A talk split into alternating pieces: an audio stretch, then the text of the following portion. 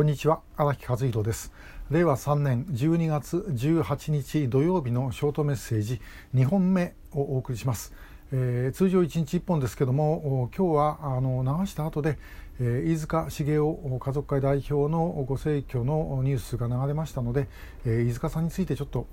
一言お話をしていこうというふうに思いました。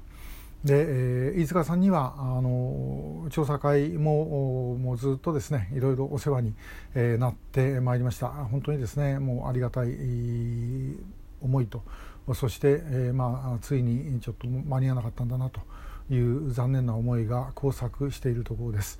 で飯塚さんはですねあの9.17の小泉訪朝の時までは、えー、家族会には入っておられませんでした。で、えー、まあ、その辺りのこと飯塚さんのご著書「妹よ」の中にもあのずっと書かれておりますこれまたもし機会があったら読んでみてください。でこの中では実はちょっと飯塚さん間違いをされてましてで、えー、9.17の小泉訪朝の後であの飯塚さんの方から、えー、こちらにご連絡をいただいて私があの上尾まで、えー、伺ったんですねでその時に、まあ、私が飯塚さんはもう前から、えー、家族会に入られてるんですよというふうにあの言ったというふうにご本の中で書いてるんですけど私は確かそれは言ってなかったんじゃないかと思いますただもう別にその家族会に入ってても入ってなくても同じことですよというような言い方をしたんではないかなと記憶してます。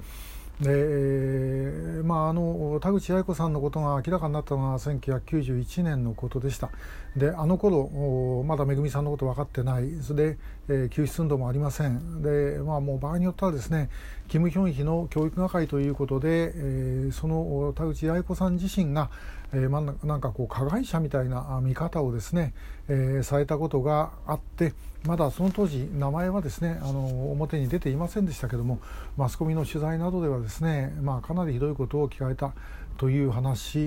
も飯塚さんからお伺いをしております。で、えー、小泉訪朝の後で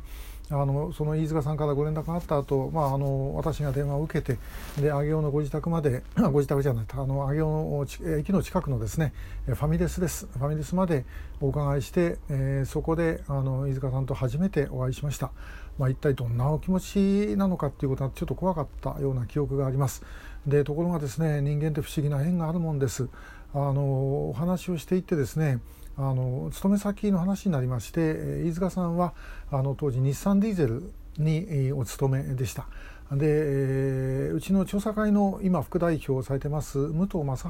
治さんが、当時上尾の市会議員でですね、実は日産ディーゼルの労働組合の出身だったんですねでその話をしたらばいや武藤さんの選挙手伝ったよっていう話でですねえー、武藤さんももちろん飯塚さんのことはあのご存知だったんですけども世の中どこでどういうふうにつながっているのかわからない、まあ、職場の時には、えー、八重子さんの話は、まあ、されていなかったということではあるんですけれども、えー、本当にあの不思議なご縁だったというふうに思ってます。でさて、えーまあ、もう飯塚さんも兄弟の世代なんですけども亡くなってしまわれました。えー、本当にあの飯塚さんはですね、えー、日産ディーゼル辞めた後次の会社でも大変重宝されまして、えーまあ、本当にですねあのもうギリギリぐらいまで仕事をされておられたと。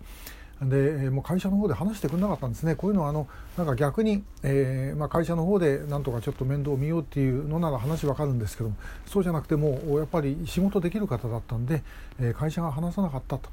いうことだったようです。でこの点はあの今度事務局長になった光一郎さんもやっぱりあの優秀なんですよね。でということを考えるとおそらく田口八重子さんも、まあ、すごい優秀だったんだろうなと、まあ、だから目をつけられたんじゃないかなということも考えられます。でさて、えー、飯塚さんが、まあ、亡くなりました。でえー、去年あの横田茂さんが亡くなった後で、まあ、私が聞こえてきた話で本当の話かどうか分かりませんがもう北朝鮮側ではですねあと横田早紀江さえ死ねば大丈夫だというふうに言っているというような話が聞こえてまいりました。でえーまあ、そして今回飯塚さんも亡くなったということです。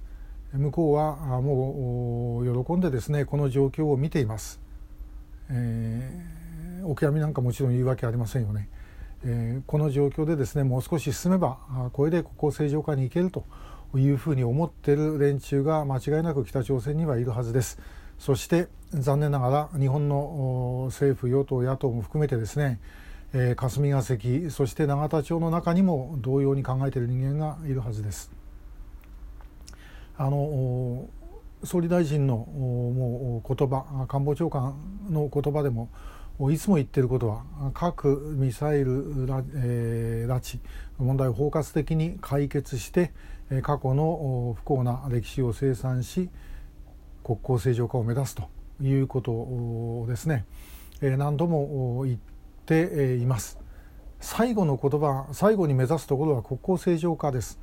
これが皆さん今の政府の現状ですよ。救出が最後の国民を救い出すことが最後の目標ではない。国交正常化が最後の目標ということです。ですから救出なんてことももちろん一言も口が裂けても言わないです。国民の世論がなければ被害者を助けることはできません。そして被害者を助けることができなければ次に今このメッセージをご覧いただいている皆さんや皆さんのご家族あるいはこの日本国民1億2,000万の日本国民の命すら危なくなるということです。